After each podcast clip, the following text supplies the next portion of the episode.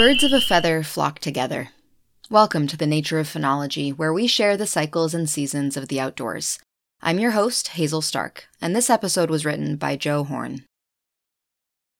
Several years back, some dear friends of mine moved to a house on the edge of a quiet saltwater bay. The house was erected the same year that Maine became a state, and, as was typical in those days, it was built right on the edge of the road.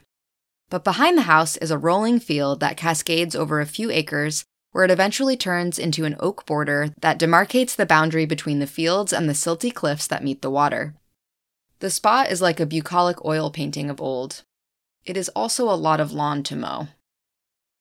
There wasn't, and maybe still isn't, crystal clear consensus between the homeowners about what to do with these three acres of grass and wildflowers, which is evident by the way that it is mown.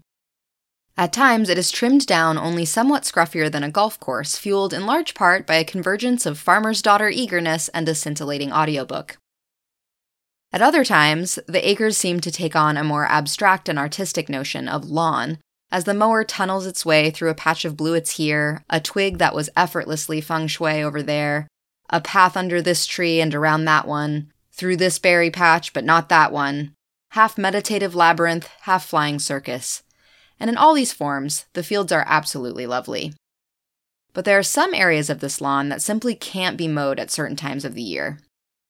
One is a rather large part of their yard that is deeply lush and green year round and unmowable until about June when the ground finally dries up enough that the mower doesn't disappear into the sodden soils.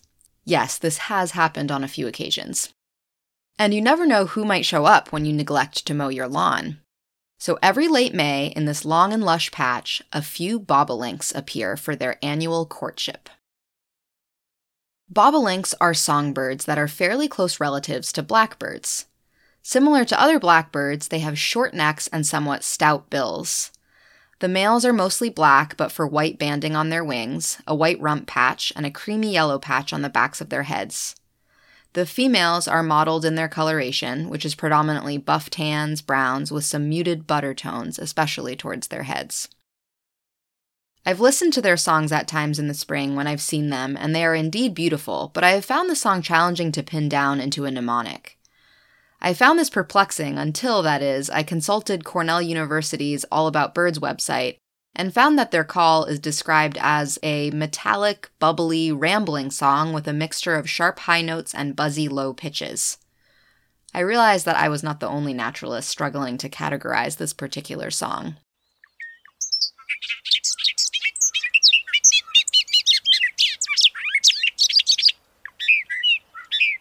Bobolinks prefer habitat of open, tall grasslands, marshlands, prairie, uncut hayfield, and yes, even bits of lawn that are left purposefully or artistically to their own devices.